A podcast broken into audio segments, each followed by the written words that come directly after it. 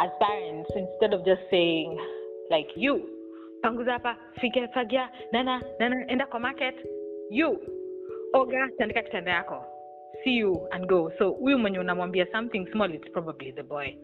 So maybe if we could figure out a balance whereby boys do house chores too.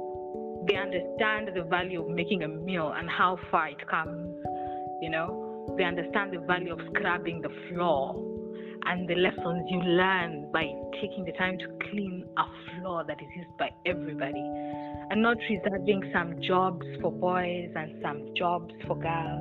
If we could like mix it up as parents, you know, maybe we could start this conversation in a way that our generation may have better hope than us because we I, I think our, environment is kind of set.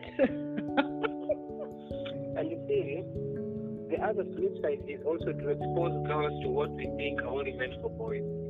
That's the thing. Have you seen them? I know of women who go to uh, Kujenga, Kujenzi. Mm. Those women are no joke, eh? Hey, hey, hey, and they don't You do any other job. You ask those work, they're like, no, mimi ni mtu wa mjengo. We're like, what? exactly. Boda boda, I saw a tuk tuk driver. She's Yeah.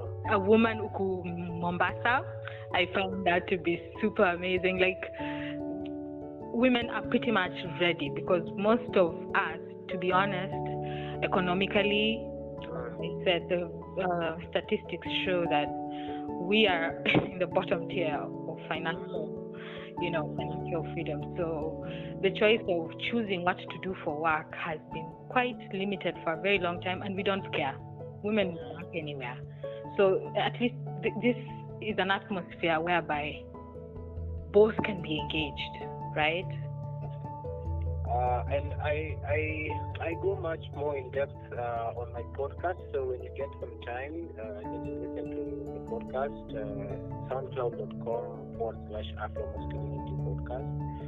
Um, I, I take my time to really synthesize, internalize these things, uh, and break them down so that they give you a much more detailed perspective of um, work that is really on our hands and how it's connected to governance, how it's connected to politics, how it's connected to religion and society and culture, all these things, because we, we live in a very complex world.